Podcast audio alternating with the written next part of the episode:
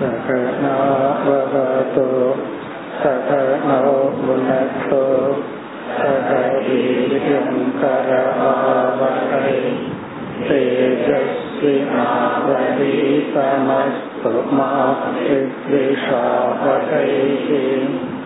ஓம் சாந்தி சாந்தி சாந்தி. 18வது ஸ்லோகம். சர்வம் ப்ரஹ்மாத்மகம் தஸ்ய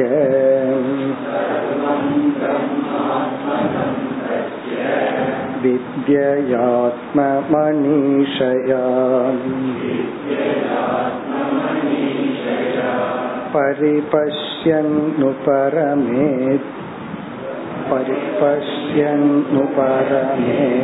சர்வதோ முக்த சம்சயக.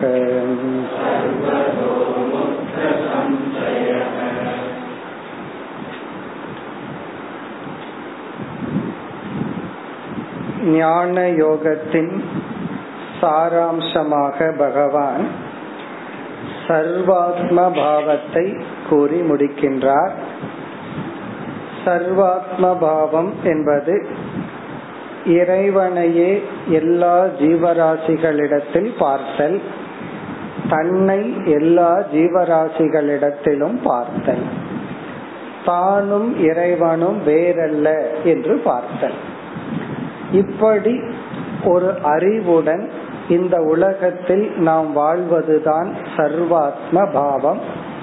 இந்த சர்வாத்ம பாவம் வரும் வரை நாம் அனைத்து சாதனைகளிலும் நம்மை ஈடுபடுத்தி கொள்ள வேண்டும்.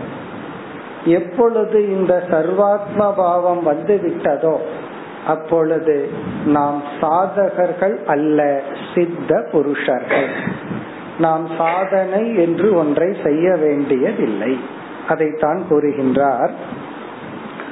சர்வம் பிரம்மாத்மகம், அனைத்தும் பிரம்மஸ்வரூபம் என்ற தஸ்ய ஒருவனுக்கு வித்யா அறிவின் மூலமாக ஆத்ம மனிஷயா ஆத்ம ஞானத்தில் வந்த அறிவின் மூலமாக யாருக்கு அமைந்துள்ளதோ அவன் பரிபஷ்யன் உபரமேத் சர்வதக. பரிபஷ்யன் இந்த விஷன், இந்த ஞானத்துடன் உலகத்தை பார்ப்பவன். சர்வதக உபரமேத், அவன் அனைத்து சாதனைகளிலிருந்தும் விலகி கொள்கின்றான். முக்த சம்சயக, எந்த சந்தேகமும் அற்றவனாக. அதற்கு முன்னாடி எல்லா விதமான சாதனையிலும் நம்மை ஈடுபடுத்தி கொள்ள வேண்டும். இந்த ஞானம் அனைத்து சாதனையிலிருந்தும் நம்மை விடுவிக்கின்றது. முன்னாடி ஒரு சாதனையும் இல்லாம இருந்தான், அதற்கப்புறம் எல்லா சாதனையும் செய்தான்.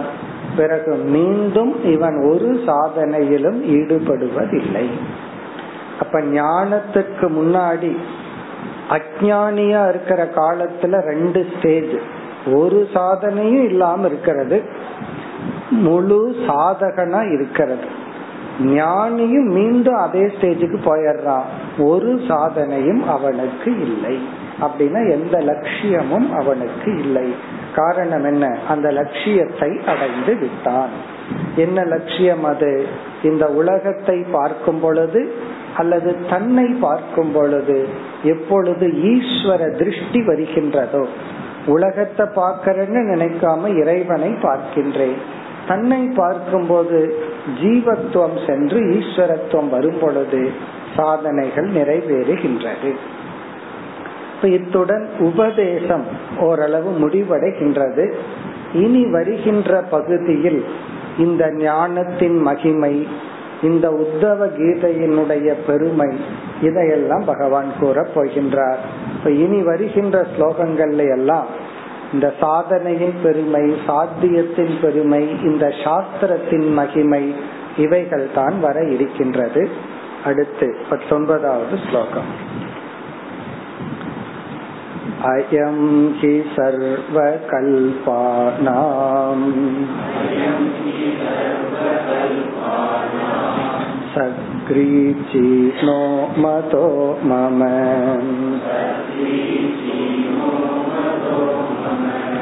மத்பாவ சர்வபூதேஷு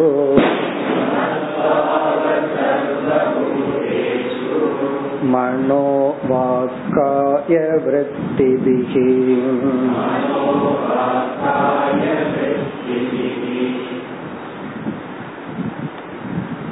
இந்த ஸ்லோகத்தில் பகவான் நாம் எவ்வளவோ சாதனைகள் மேற்கொள்கின்றோம், அனைத்து சாதனைகளிலும் உத்தமமான சாதனை என்ன அதை கூறுகின்றார்.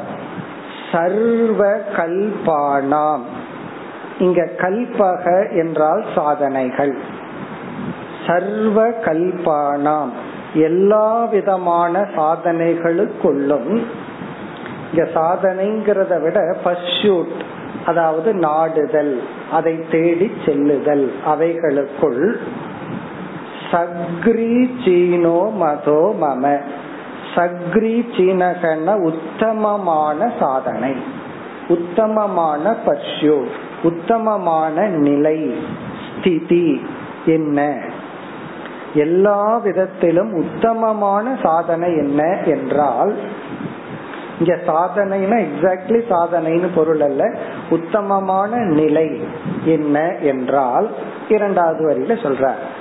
மதக மம, என்னால் கருதப்படுவது என்னவென்றால் அதை இரண்டாவது வரியில கூறுகின்றார்.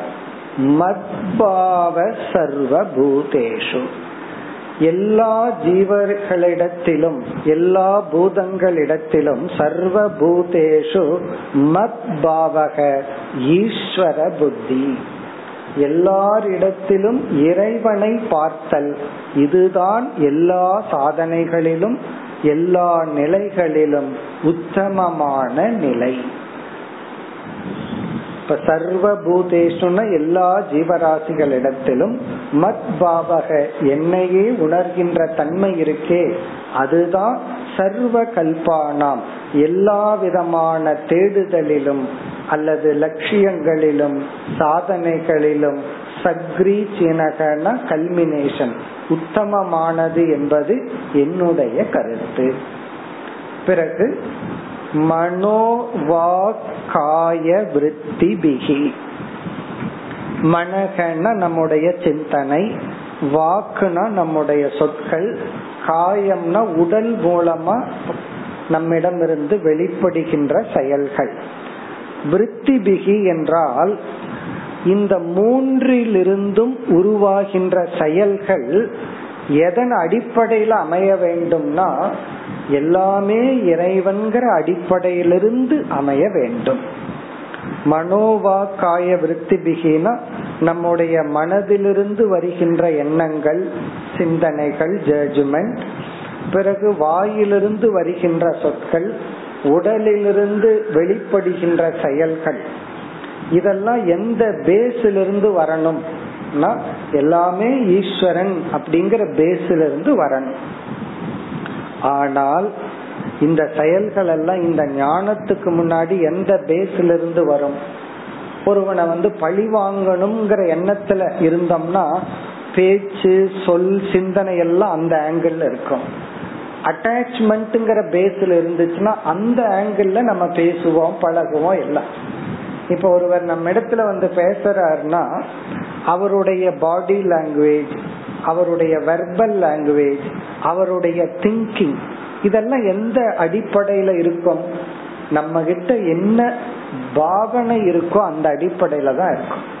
இவர்கிட்ட பேசணும்னா ஏதாவது நம்ம பிசினஸ் யூஸ்ஃபுல்லா இருக்குமா அப்படின்னு முடிவு பண்ணிட்டாருன்னா அதுக்கு தகுந்த மாதிரி தான் எல்லாம் அமையும். இவர்கிட்ட பேசணும்னா நமக்கு என்ன பலன் கிடைக்கும், ஏதாவது இன்ஃபர்மேஷன் கிடைக்குமா அப்படின்னா அதுக்கு தகுந்த மாதிரி. அப்படி நம்முடைய இந்த நடை, உடை, பாவனைன்னு சொல்றமே அது போலதான் மனம், வாக், பிறகு செயல்கள் எல்லாம் நமக்குள் இருக்கிற உணர்வின் அடிப்படையில். இப்ப அவன்கிட்ட இருந்து பலனை அடையணும், அவனுக்கு உதவணும், அவனை ஏமாற்றலாம், இப்படி என்ன நினைச்சிட்டு இருக்கிறோமோ அதன் அடிப்படையில அமையும். இங்க பகவான் சொல்றார் நம்ம யாரிடம் டிரான்சாக்ட் பண்றோமோ அவர் ஈஸ்வரனுடைய இனி ஒரு சொரூபம்னு ஒரு உணர்வு இருந்தால் இந்த மூன்று எப்படி இருக்குமோ அப்படி இருக்கும் அப்படின்னு சொல்றார் பகவான். அதாவது மத் பாவக, என்னையே எல்லா ஜீவராசிகளிடத்திலே உணர்ந்ததுக்கு அப்புறம் உன்னுடைய மனம் சொல் செயல் அந்த விதத்தில் அமைய வேண்டும் அல்லது அமையும். விருத்தி பிகி அப்படின்னா அப்படி அமையும், அப்படிப்பட்ட செயல் எப்பொழுதுனா இந்த பாவனையுடன். திரு ஈஸ்வரன் பார்த்துட்டோம்னா விவகாரத்துல அவன் திருடன் ஈஸ்வரனா இருக்கலாம், ஜெனரஸ் ஈஸ்வரனா இருக்கலாம், அது வேற விஷயம். அப்ப அந்த ஈஸ்வரன் கிட்ட அந்த மாதிரிதான் நடந்துக்கணும். இப்ப எல்லா ஈஸ்வரன் தான் சொல்லி தேள் எடுத்து பாக்கெட்ல போட்டு கூடாது, அது கொற்ற ஈஸ்வரனை எங்க வைக்கணுமோ அங்கதான் வச்சுக்கணும். அப்படி வியாபகாரிக லெவல்ல யார எங்க எப்படி மெயின்டைன் பண்ணணுமோ பண்ணிக்கிறோம், ஆழ்ந்த மனதில் நம்ம அவங்களை எப்படி நடத்தணுமோ அப்படி நடத்தணும். இப்ப ஒரு சிஷ்யன் குரு கிட்ட வரும் பொழுது அவன் தீப்தேஸ்வரனா வருவான், தலையில தீ பிடிச்ச மாதிரி வருவான். இப்ப அவனை போய் நீ தான் ஈஸ்வரன் உட்கார வச்சு பூஜை பண்ண ஆரம்பிச்சோம்னா என்ன ஆகுறது? இப்ப அவனுடைய அந்த மனநிலையில எப்படி அவனை நடத்தணுமோ நடத்திக்கிறான். ஆனா நமக்கு தெரியுது அவன் தகுதியானவனா இருந்தா கொஞ்ச நாள்ல அவன் அகம் பிரம்மாஸ்மின்னு சொல்ல போறான், அவனுடைய சம்சாரத்தை அவனே வேண்டான்னு நீக்க போறான். இத நம்ம தெரிஞ்சிட்டு அவனை நம்ம அந்த நேரத்துல எப்படி நடத்தணுமோ நடத்துறோம்.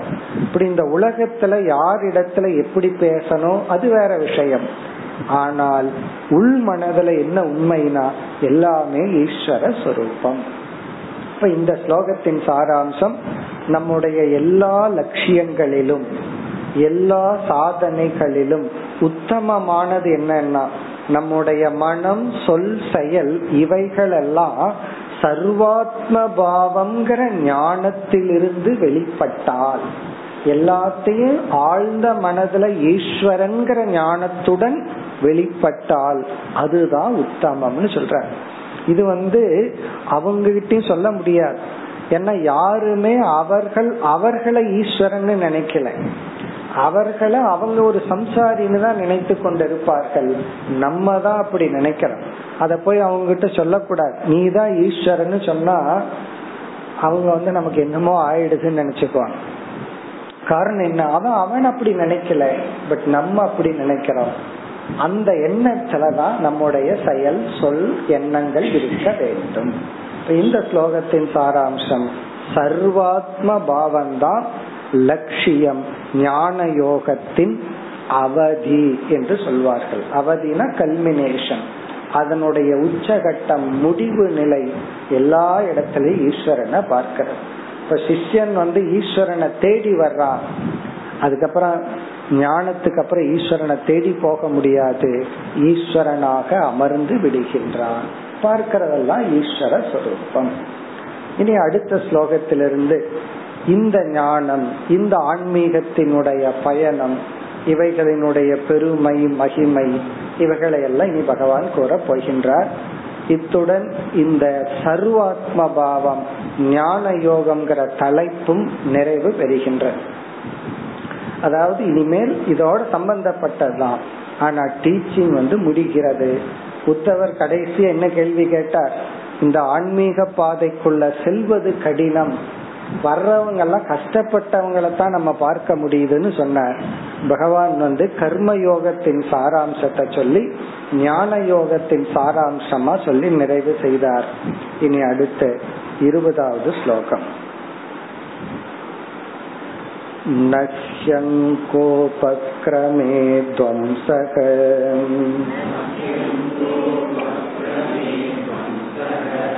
மத்தர்மஸ்யோத்தவான்வதி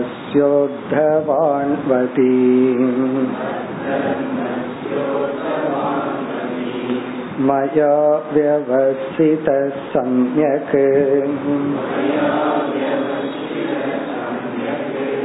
நிர்குணத்வாத் அநாசிஷக.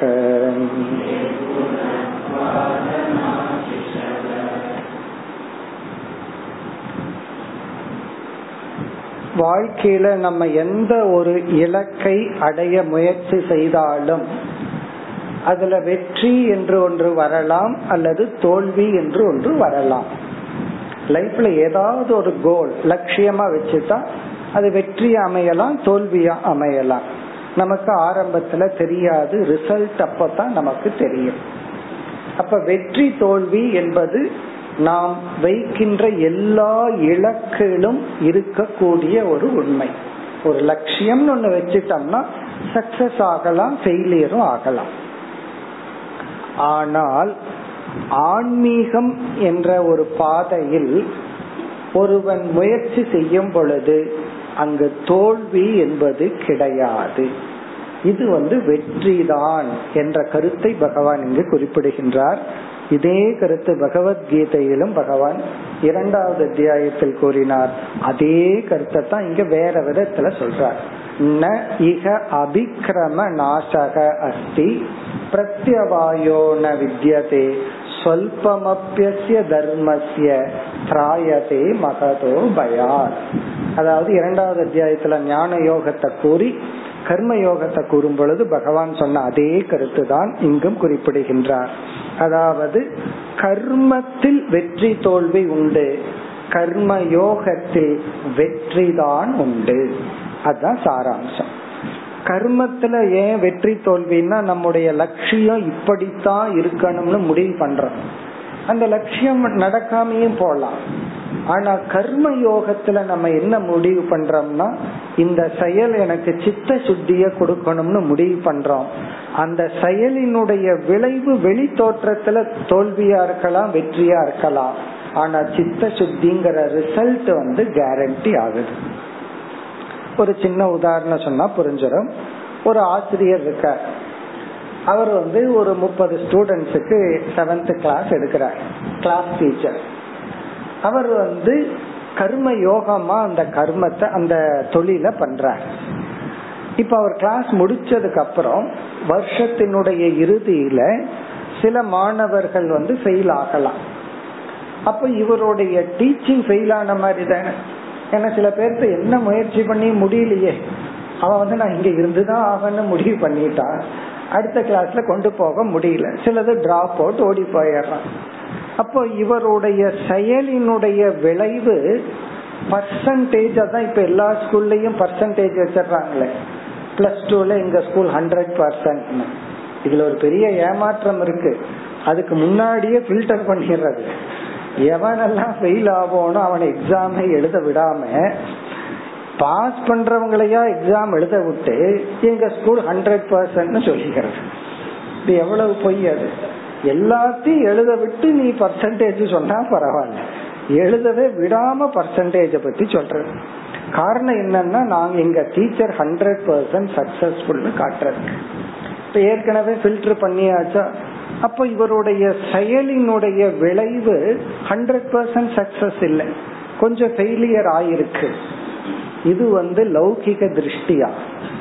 ஆனால் இவர் இத கர்ம யோகமா பண்ணும் பொழுது இவருடைய லட்சியம் வெளியே எவ்வளவு ரிஃபைன்மெண்ட் ஆகணும்ங்கறதல்ல, எனக்குள்ள ரிஃபைன்மெண்ட் ஆகணும்ங்கறதா லட்சியம். இப்ப வெளியே 50 பசங்கள்ல 40 பசங்க ஃபெயிலியர் ஆயிருந்தாலும் இவருக்குள் கிடைக்கிற சித்த சுத்தி 100% கிடைச்சது. அதனால கர்ம யோகத்தில் விளைவு வெளியே சக்சஸ் ஆகுதோ இல்லையோ அது கர்ம யோகமாக பண்ணனா சித்த சுத்திங்கிறது 100%. சில பேரண்ட்ஸ் குழந்தைகளை நல்லா வளர்த்திருப்பாங்க, கடைசி காலத்துல சொல்லுவான் பையன், நீங்க என்ன சரியா வளர்த்துல, நான் எந்த ஸ்கூல்ல படிக்க விரும்பணும் அந்த ஸ்கூல்ல படிக்க வைக்கல. படிக்கிறவன் எந்த ஸ்கூல்ல இருந்தாலும் படிச்சிருவான், அது வேற விஷயம். நான் என்ன குரூப் கேட்டனோ அந்த குரூப்பை படிக்க வைக்கல. அப்புறம் நான் யார விரும்பனோ அவங்கள நீங்க சேர்த்து வைக்கல. இப்படி எல்லாம் என்னென்ன குறை சொல்ல முடியுமோ அத்தனையும் சொல்லலாம். அப்ப பெற்றோருக்கு கடைசியில நம்ம தப்பு பண்ணிட்டோமோ அப்படிங்கிற ஒரு கில்ட் ஃபீலிங் அது எப்ப வரும்னா அது கர்மமா இருந்தால் வரலாம், கர்ம யோகம்ங்கிற ஆட்டிடியூடல் இருந்திருந்தால் கிடையாது. காரணம் என்ன, என்னுடைய மனசாட்சிக்குட்பட்டு நான் நல்ல எண்ணத்துலதான் பண்ணினேன், அதுக்கு மேல சக்சஸ் ஃபெயிலியர் என் கையில இல்ல, இந்த செயல் எல்லாம் எனக்கு சித்த சுத்தியை கொடுக்கும் என்றால் சித்த சுத்தியை கொடுக்கும். இன்ஃபேக்ட் அவ்வளவுதான் நமக்கு ரைட் இருக்கு. நம்ம குழந்தைகளை மனசாட்சிக்கு உட்பட்டு நல்லதை பண்ணி இருக்கோம். அது சக்சஸ் ஃபெயிலியர் அது நம்ம கையில கிடையாது. ஏன்னா இந்த உலகமே ஒரு தோல்விக்கு யார பழி போடலாம் அப்படின்னு காத்துட்டு இருக்கு. கடைசியில பெற்றோர் இல்லைன்னா ஆசிரியர் அவங்கள பழி போட்டுறது, தன்னை ஏத்துக்க தயாரா இல்லை. அப்ப இங்க கர்ம யோகத்திலையும் சரி ஆன்மீகத்திலையும் சரி தோல்விங்கிறது கிடையாது. ஏன்னா நான் அதை பார்க்கல, அதை வச்சு வெற்றி தோல்வியை நான் முடிவு பண்ணல. என்னுடைய மனசாட்சிக்குள்ள நான் என்னுடைய கடமையை செஞ்சேன், சக்சஸ்ஃபுல்லா பண்ணியிருக்கேன். அதுவே மன தூய்மையை கொடுக்கும். அந்த கருத்து வந்து மிக முக்கியமான கருத்து. அதே போல காமிய கர்மம் பண்ணணும் அப்படின்னா தப்பா மந்திரம் சொல்லி தப்பா பண்ண விபரீதமான பலன் இருக்கு. கும்பகர்ண வந்து இந்திராசனம் வேணும்னு கேக்குறதுக்கு நித்ராசனம் வேணும்னு கேட்டுட்டான். நீ காமியமா பண்ணுன பகவான் அந்த பலனை கொடுத்துட்டார். உன்னுடைய இன்டென்ஷனை பார்த்தெல்லாம் பலன் கொடுக்கப்படாது, நீ என்ன சொல்றையோ அதை வச்சுதான் பலன். அப்படி வந்து காமிய கர்மத்துல வந்து விபரீத பலன் இருக்கு, கர்ம யோகத்துல அந்த பலன் கிடையாது, தப்பான பலன் கிடையாது. சாமி கோவிச்சுக்குவாருங்கிற பலன் காமிய கர்மத்துல இருக்கலாம், கர்ம யோகத்துல கிடையாது. சில விதிமுறைகள் தவறாக நம்ம பூஜை பண்ணாலோ வழிபட்டு இருந்தாலோ அதுல தப்பான பலன் வராது.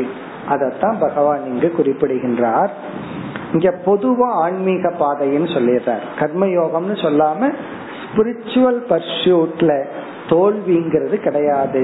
ஆகவே தைரியமா நீங்க உள்ள இறங்கலாம், பயப்பட வேண்டாம். அதான் இங்க அங்க உபக்கிரமே துவம்சக, துவம்சக என்றால் நாசம், ஃபெயிலியர் அழிவு, நஹி என்றால் கிடையாது, அழிவு பலன் இல்லை, நாசம் அல்லது நெகட்டிவ் ரிசல்ட் எதிர்மறையான பலன் கிடையாது.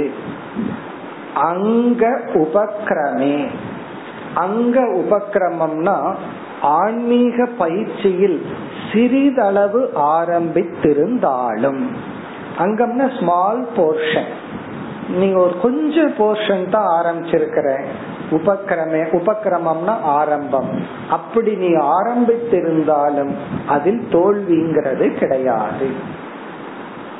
இப்ப பகவத்கீதைய வந்து ஹோமமா சில பேர் செய்வார்கள். ஒரு காமியமா ஹோமம் பண்ணணும்னா ஆரம்பிச்சா முடிக்கணும், பாதியில நிறுத்திட்டு எனக்கு இந்த அளவுக்கு பலன் கொடுன்னு கேட்க முடியாது. ஆனால் சித்த சுத்திக்காக படிக்கிறோம், எவ்வளவு படிச்சோமோ எவ்வளவு புரிஞ்சிருக்கிறோமோ அவ்வளவு பலன் நமக்கு கிடைக்கும்.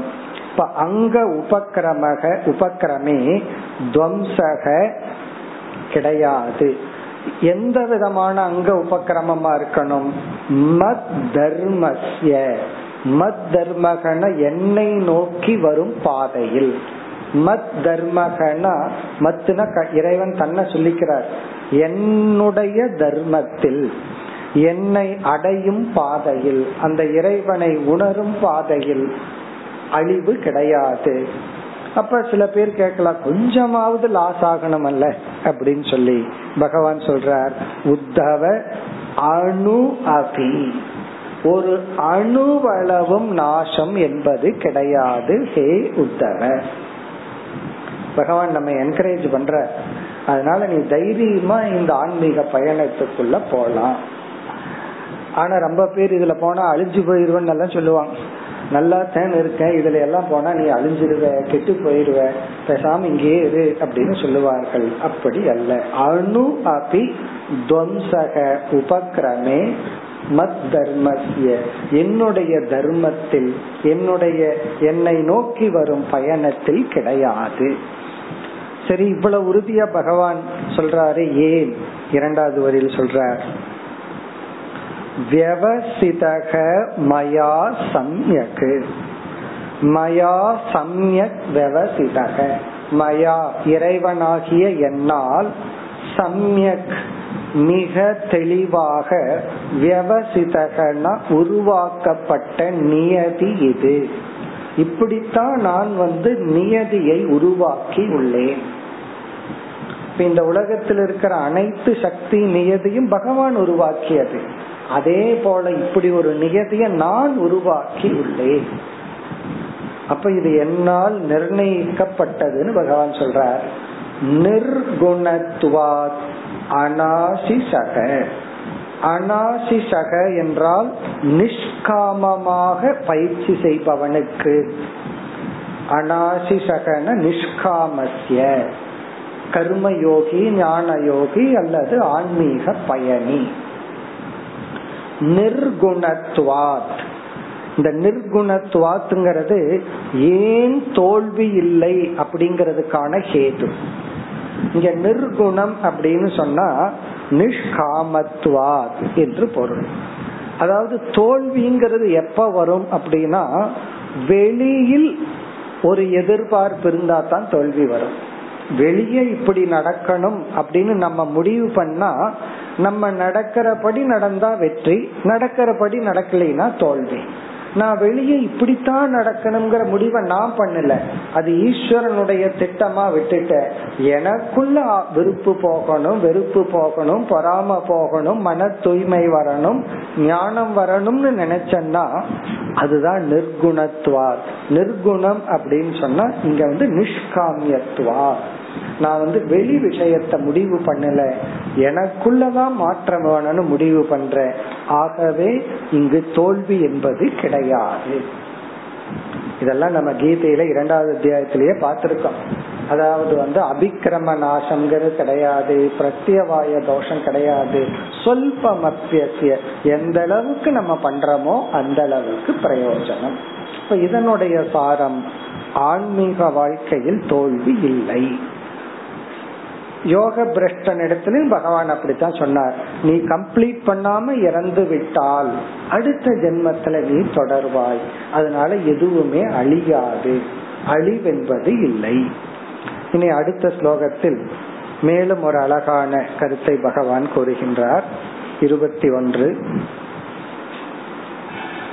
யோ யோ மயி பரே தர்மகம்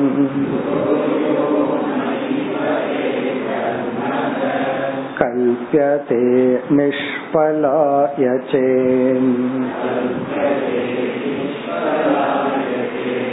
ததா யாசோ நிரர்த்தஸ்யாத் பயாதே ரிவ சத்தமம்.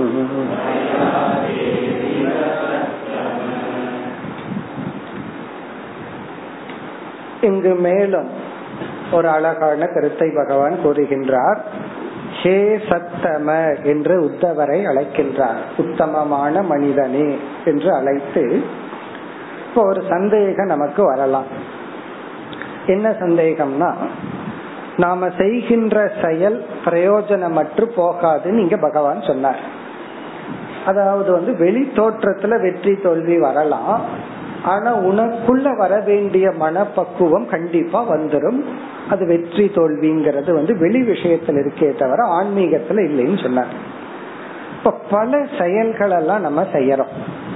அந்த செயல்கள் எந்த பிரயோஜனமும் இல்லாத செயல்களையும் நம்ம செய்யறோம். சம்டைம் கேப்ப, எவ்வளவு என்ன பண்ணிட்டு இருந்தேன்னா சும்மா டைம் பாஸ் பண்ணிட்டு இருந்தேன்னு சொல்றேன். இந்த சும்மா பொழுது போக்குறது இருக்கே, சில பேர்த்துக்கு அதுதான் லைஃப் ஸ்டைலா இருக்கும். காலையில இருந்து சாயந்தரத்துக்கு என்ன பண்ண, சும்மா இருந்தேன். ஏதாவது பிரயோஜனமா ஒண்ணு பண்ணினா, ஒண்ணு பண்ணல. அது ஒரு திறமை தானே.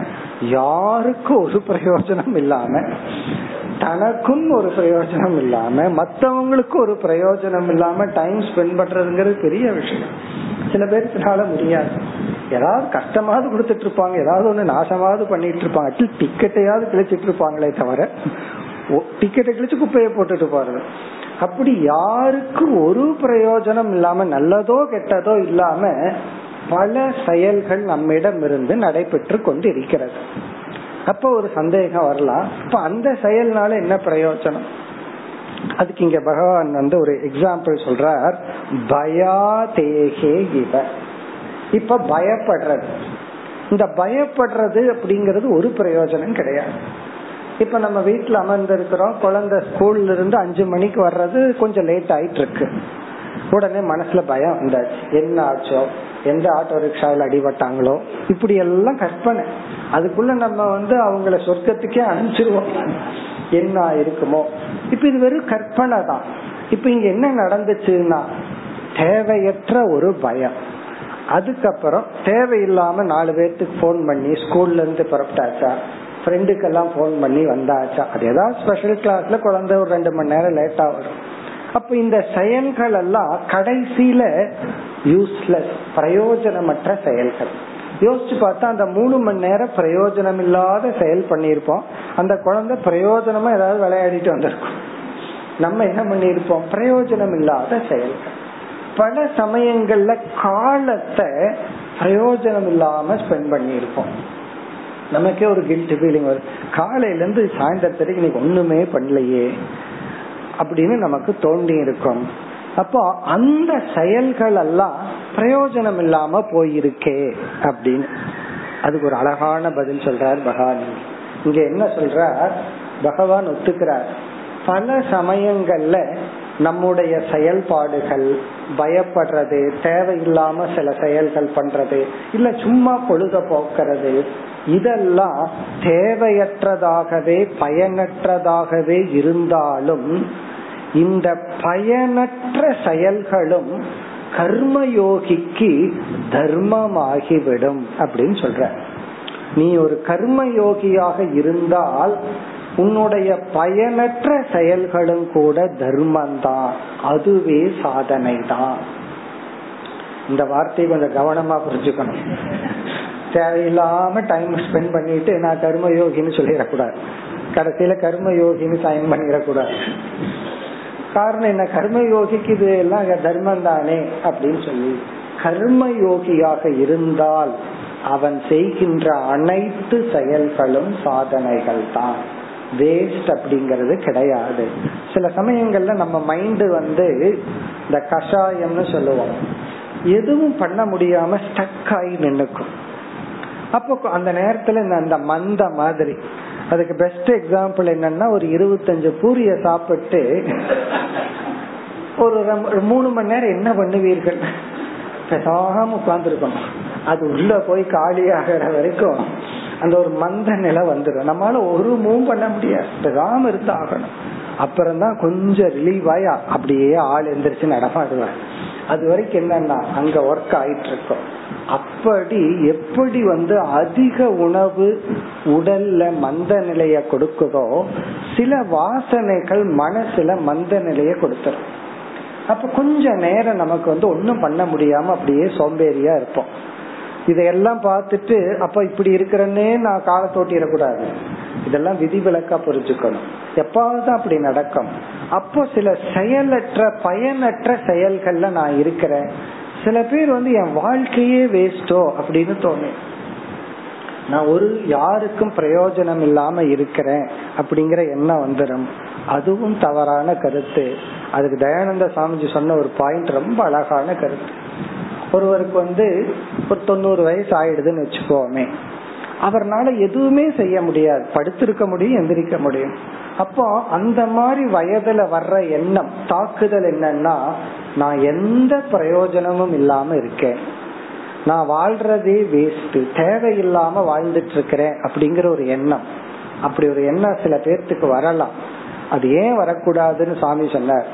அதாவது கடவுளுடைய படைப்புல நீ உயிரோடு இருக்கிறதுக்கு உனக்கு பர்பஸ் இருக்கோ இல்லையோ, பகவானுக்கு ஒரு பர்பஸ் இருக்கு. அதனாலதான் உன்னை உயிரோட வச்சிருக்காங்க. அந்த பர்பஸ் போயிடுச்சுன்னா உடனே காத்த பிடிங்கி விட்டுருவாங்க. அப்போ சின்ஸ் நீ மூச்சுட்டு இருக்கிறதே பகவான், அப்பொழுதுதான் அவருடைய இந்த கிரியேஷன் கம்ப்ளீட் ஆகுது. ஏன்னா புது ஒரு ஜீவன் மூச்சோட வரணும், இந்த ஜீவன் மூச்சை நிறுத்தணும், இந்த ஜீவன் மூச்சுட்டு இருக்குன்னாவே பகவானுடைய சிருஷ்டியில நீ தேவைப்படுகின்றாய், இறைவனுக்கு நீ தேவைப்படுற. அதனாலதான் உன்ன உன்ன மூச்சுட வச்சிட்டு இருக்க. அப்ப நம்ம எப்படி புரிஞ்சுக்கணும்னா, நமக்கு மூச்சுட்டு இருக்கிற வரைக்கும் பகவானுடைய விருப்பத்தினால நான் வாழ்ந்துட்டு இருக்கிறேன். வீட்டில் இருக்கிறவங்கள நீ எதுக்கு சும்மா இருக்கிற அப்படின்னு சொல்லலாம், ஆனா பகவானுடைய விருப்பம். இத புரிஞ்சுட்டோம் அப்படின்னா நம்ம மைண்ட்ல நான் யூஸ்லெஸ்ஸா இருக்கிறேங்கிற எண்ணம் வராது. அது எப்ப வரும்னா, இவர் எல்லாம் உடல் ஆரோக்கியம் போய் வேலை போய் எல்லாம் போனதுக்கு அப்புறம் ஒரு எண்ணம் வரலாம். அது அந்த வார்த்தைக்கு தான் இந்த ஸ்லோகத்துல பகவான் பதில் சொல்றார். பயனற்ற செயல், பயனற்ற வாழ்க்கை அப்படி ஒண்ணு கிடையாது, எல்லாமே தர்மம் தான்.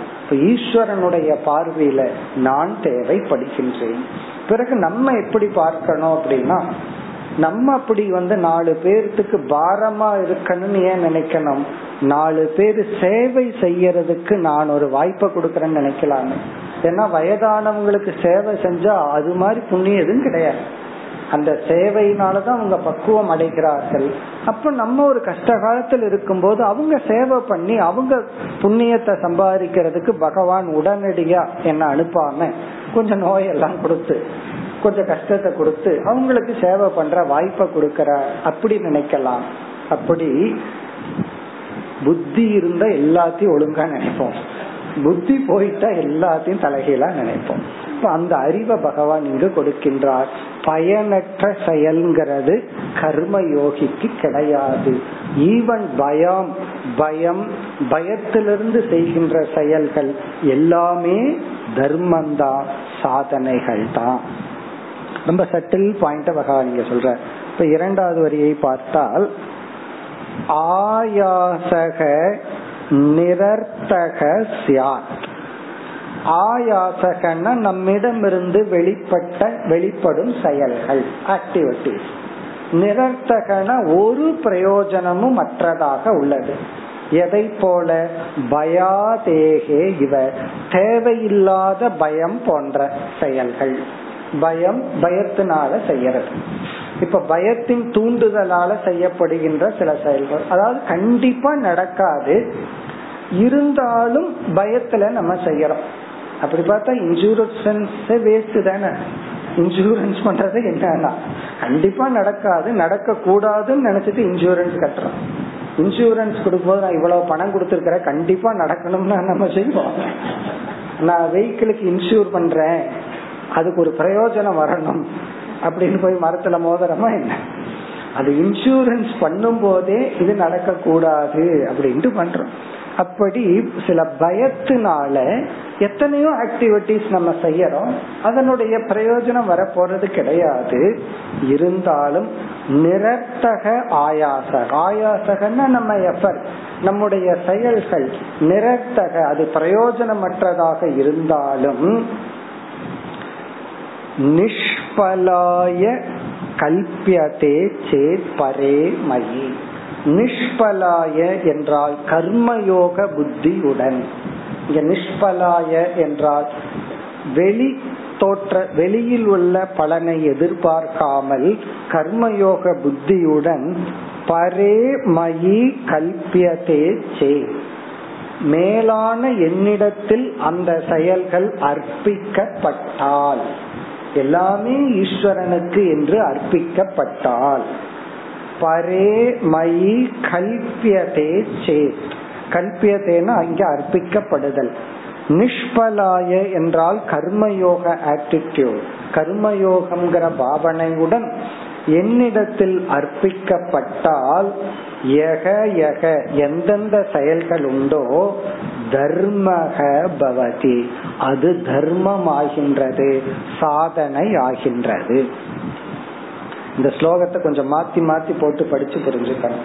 தர்மக பவதின்னு கம்ப்ளீட் பண்ணணும், அது தர்மம் ஆகின்றது. அதாவது நிரர்த்தக அபி, செயலற்ற பயனற்ற செயலாக இருந்தாலும் அது என்ன ஆகின்றது, அது தர்மம் ஆகின்றது.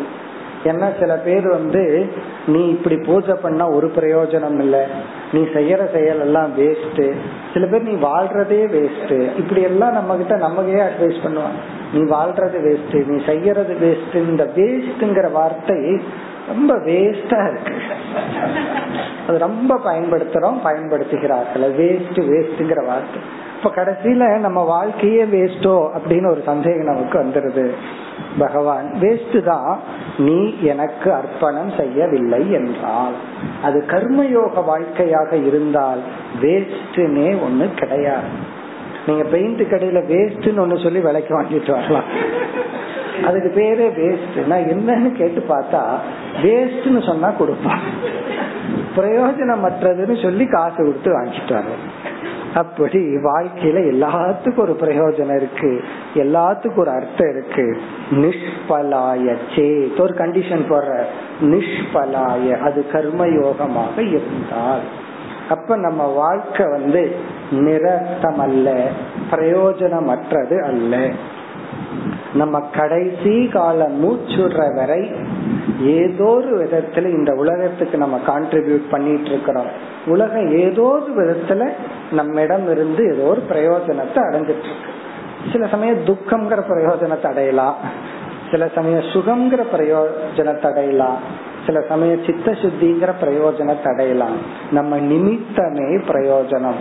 இத நம்ம புரிஞ்சுட்டோம்னா நம்மீதே நமக்கு ஒரு ரிஜெக்ஷன் வராது, நம்ம செயல்கள் மீது நமக்கு ஒரு ரிஜெக்ஷன் வராது. இதெல்லாம் இந்த ஆன்மீகத்தினுடைய சிறப்பை கூறி வருகின்றார். இனி இதே கருத்தை தான் பகவான் பல ஸ்லோகங்கள்ல கூற போறார். அதாவது இந்த ஆன்மீக பயணத்தினுடைய மேன்மை, பிறகு இந்த உத்தவ கீதையினுடைய சிறப்பு, ஞானத்தினுடைய பெருமை, இதுதான் இனிமேல் பல ஸ்லோகங்களில் வருகின்றது. அடுத்து 22வது ஸ்லோகம். ஏஷா புத்திமதாம் புத்திஹி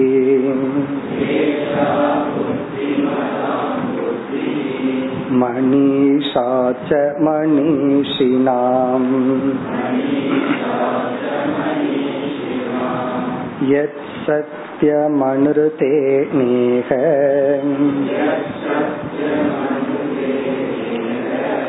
மர்த்யே நாப்னோதி மாம்ருதம்.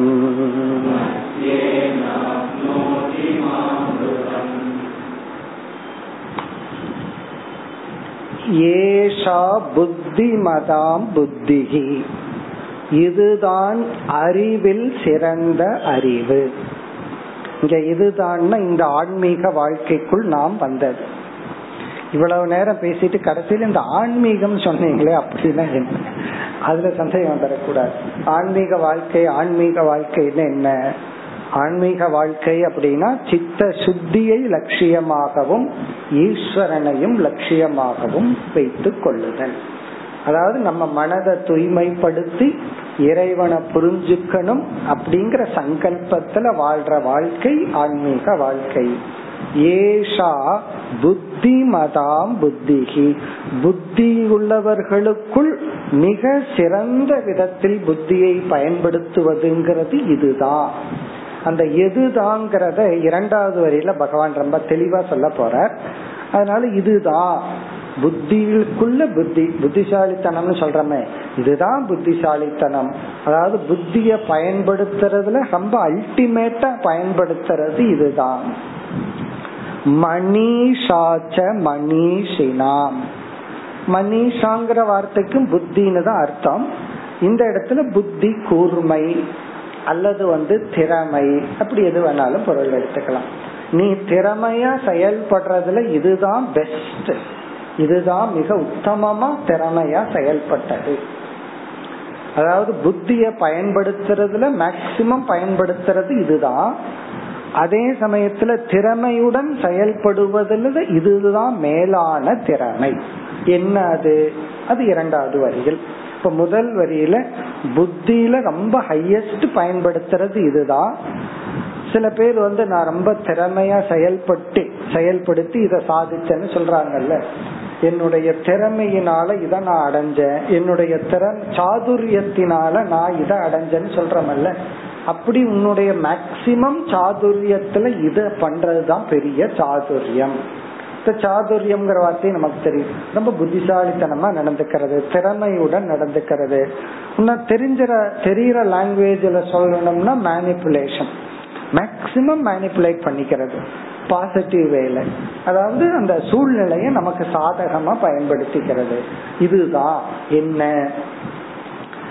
ஏது சத்தியம் அனுருதேன இக மர்த்யேன ஆப்னோதி மா அமிர்தம்.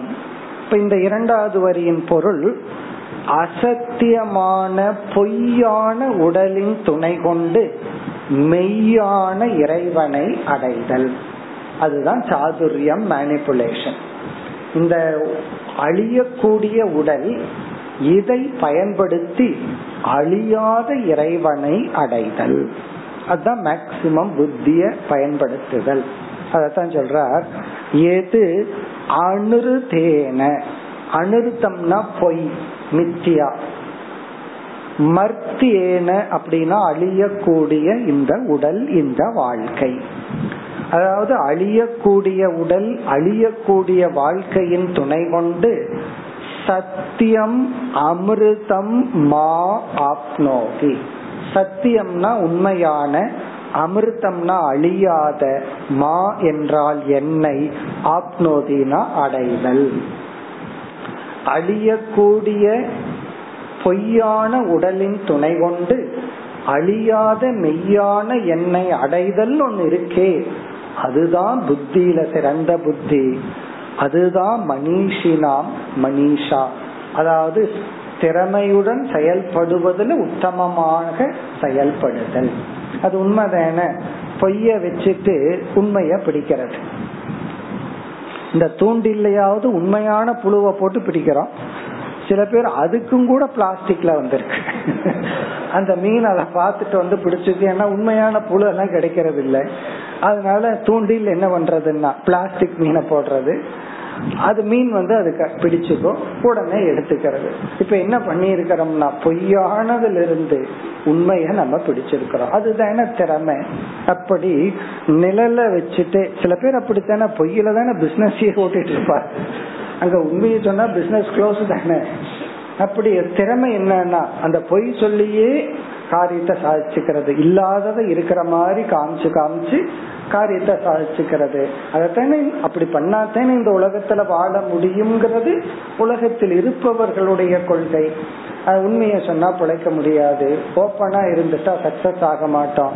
அப்படியே இருக்கிற மாதிரி காட்டிக்கணும், நம்ம கிட்ட இல்ல இருக்கிற மாதிரி காமிச்சுக்கணும். அப்படித்தானே உலகத்துல சக்சஸ் பண்ணிட்டு இருக்கோம்.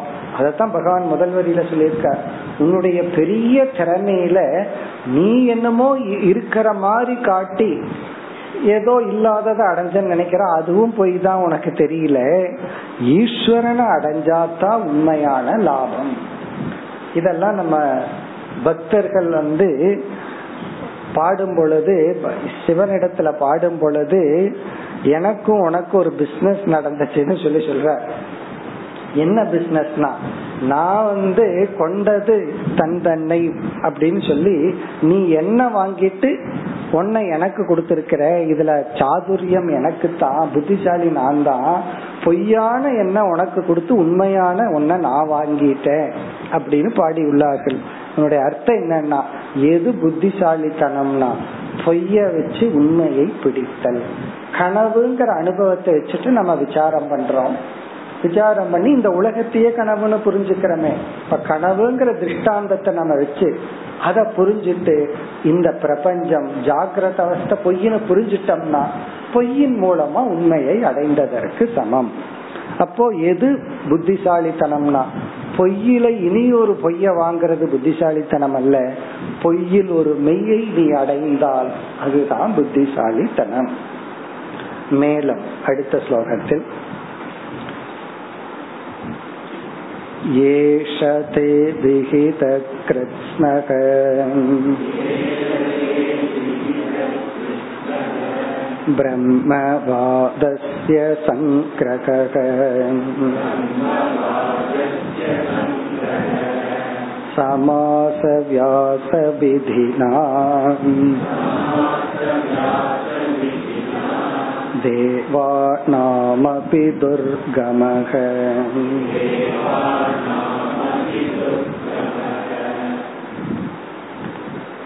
பகவான் முடிவுரை செய்ய ஆரம்பிக்கின்றார். இப்ப இந்த ஸ்லோகத்தில் நான் உனக்கு உத்தவா சுருக்கமாகவும் அதே சமயத்தில் விரிவாகவும், சுருக்கமாகவும் அதே சமயத்தில் தெளிவாகவும் வேதத்தின் அல்லது வேதாந்தத்தின் ரகசியத்தை உனக்கு உபதேசித்துள்ளேன். இந்த ரகசியம் தேவர்களாலும் அவ்வளவு சுலபமாக புரிந்து கொள்ளக்கூடியதல்ல. அப்படின்னு சொல்லி இதுவரை உத்தவருக்கு என்ன உபதேசம் செய்தாரோ அதை பகவான் ஞாபகப்படுத்தி சொல்றார்.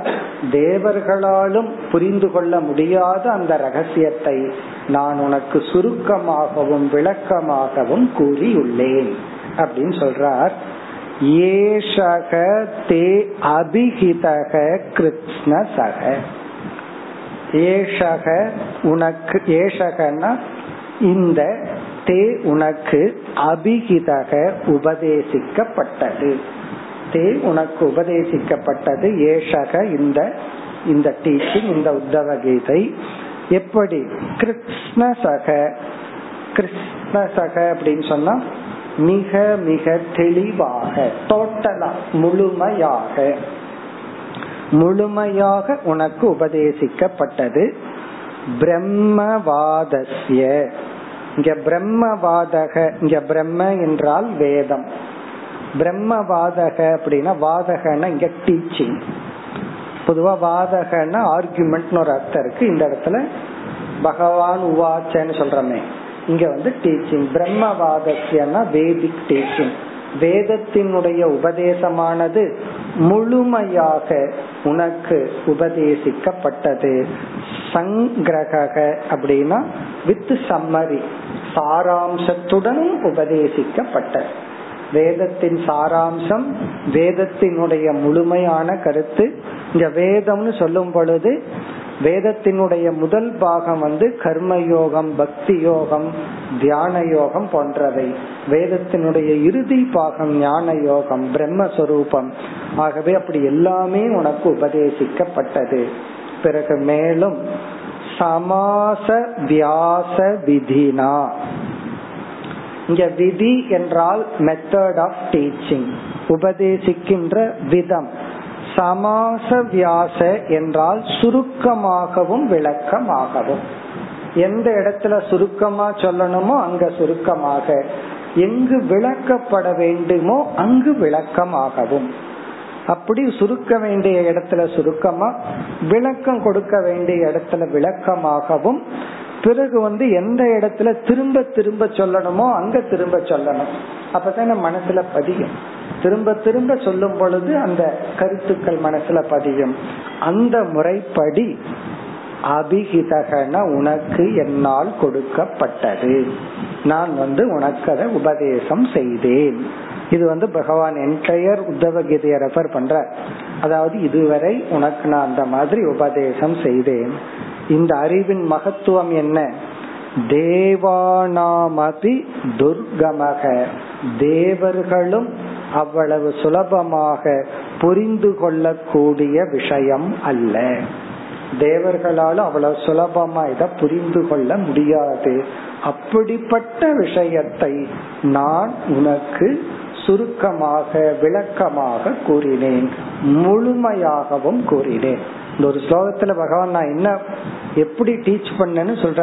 கிருஷ்ணசக அப்படின்னா டோட்டலா, சங்கிரகனா வித் சாராம்சம், சமாச வியாச விதி அப்படின்னா சுருக்கமாகவும் விளக்கமாகவும் உனக்கு உபதேசிக்கப்பட்டது.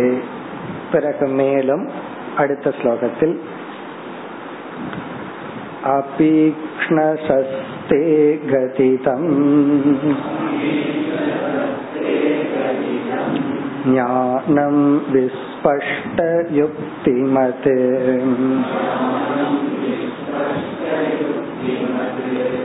ஏதத் விஜ்ஞாய முச்யேத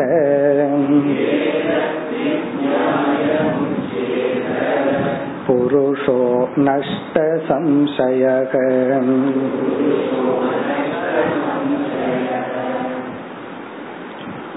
அதே கருத்தை பகவான் கூறுகின்றார். அபீக்ஷ்ணஸ்தே கதிதம், கதிதம்னா உபதேசிக்கப்பட்டது. அபீக்ஷ்ணசக என்றால் மீண்டும் மீண்டும். சிலதெல்லாம் பார்த்தோம்னா அதே கருத்து ரிப்பீட்டடா நம்ம படிச்சிருக்கோம், அதே விஷயம்தான் திரும்ப திரும்ப விதவிதமான ஆங்கிள் படிச்சிருக்கிறோம். அதனால அபீக்ஷ்ணதகன வெவ்வேறு கோணத்தில் ஒரே கருத்து மீண்டும் மீண்டும் தே உனக்கு உபதேசிக்கப்பட்டது. என்ன? ஞானம், அந்த அறிவு உனக்கு கொடுக்கப்பட்டது. அந்த அறிவு எப்படிப்பட்ட அறிவு? விஸ்பஷ்ட யுக்தி மதே. இது ஞானத்துக்கு அடைமொழி. விஸ்பஷ்ட அப்படின்னா தெளிவான, யுக்தி மத் என்றால் யுக்தியுடன் அனுமானத்துடன், சப்போர்ட்டிங் லாஜிக். இத நீ நம்பு அப்படின்னு உனக்கு நான் கொடுக்கல, இத நீ புரிஞ்சுக்கோன்னு சொல்லி விதவிதமான லாஜிக், விதவிதமான தர்க்கம் அனுமானத்துடன் உனக்கு கொடுக்கப்பட்டது. விஸ்பஷ்டன தெளிவான, யுக்தி அப்படின்னு சொன்னா புத்தி கிரகிக்க கூடிய லாஜிக், தர்க்கப்படி. ஏன்னா நம்ம வேதாந்தத்துக்குள்ள வரும் பொழுது விஞ்ஞானமய கோஷ பிரதானமய நம்ம அமரணும். இப்ப விஞ்ஞானமய கோஷத்துடன் இங்க அமர்ந்திருக்கிறோம். இப்ப இதே நம்ம கோயில்ல பூஜையில இருந்தோம் அப்படின்னா புத்தியை யூஸ் பண்ணக்கூடாது. அங்க புத்திய பேசாம வச்சுட்டு பக்தி மன உணர்வு தான். அங்க மனசு ஒருமுகப்படணும், பக்திங்கிற உணர்வு வரணும். அங்க அங்க போய் ஆராய்ச்சி எல்லாம் பண்ணிட்டு இருக்க கூடாது. இங்கதான் பகவான் உட்கார்ந்து இருக்காரா? அங்க போய் சில பேர் நான் நடந்து வந்ததும் கல்லு தானே, படியும் கல்லு தானே, பகவானும் கல்லு தானே, இந்த ஆராய்ச்சி எல்லாம் அங்க பண்ணக்கூடாது. அப்ப அங்க விஞ்ஞானமய கோஷத்துல அமர மாட்டோம், அங்க மனோமய கோஷத்துல அமர்ந்திருப்போம். ஆனால் வேதாந்த வகுப்புல புத்திய பயன்படுத்தணும். அதாவது இங்க கண்ணத்துல போட்டுட்டு கிளாஸ் கேட்க கூடாது. சில பேர் பகவானுடைய பேரை சொன்ன உடனே பக்தியில கண்ணத்துல போட்டுக்கிறோம்ல, அது இங்க கிடையாது. இங்க என்னன்னா அறிவை நம்ம பயன்படுத்துறேன்னா ஆசிரியரும் உபனிஷத்தும் இன்டலெக்சுவல் ஃப்ரீடம் டோட்டலா கொடுக்கப்பட்டிருக்கு. அதனாலதான் அந்த யுக்தியை பயன்படுத்தி புரிய வைக்கப்பட்டது உனக்கு. பிறகு ஏதத் விஞ்ஞாய முச்யேத, இதை அறிந்து ஒருவன் விடுதலை அடைகின்றான். புருஷக, ஒரு சாதகன், நஷ்ட சம்சயக, சந்தேகங்களை எல்லாம் ஒழித்தவனாக, சந்தேகங்களை எல்லாம் நீக்கியவனாக, இதை அறிந்து ஒருவன் முக்தியை அடைகின்றான். இனி வருகின்ற ஸ்லோகத்துல பகவான் இந்த உத்தவ கீதையின் பெருமையை சொல்லி பகவத்கீதையில கேட்டது போலயே கேட்க போறார். உத்தவா, உனக்கு சந்தேகம் எல்லாம் போச்சா அப்படின்னு கேட்பார். பிறகு அதுக்கு உத்தவர் எல்லாம் பதில் சொல்வார். இனி வருகின்ற பகுதிகள் எல்லாம் ஒரு முடிவுரை பகுதிகள் தான். அடுத்த வகுப்பில் தொடர்வோம். ஓம் பூர்ணமத பூர்ணமிதம் பூர்ணாத் பூர்ணமுதச்யதே, பூர்ணஸ்ய பூர்ணமாதாய பூர்ணமேவ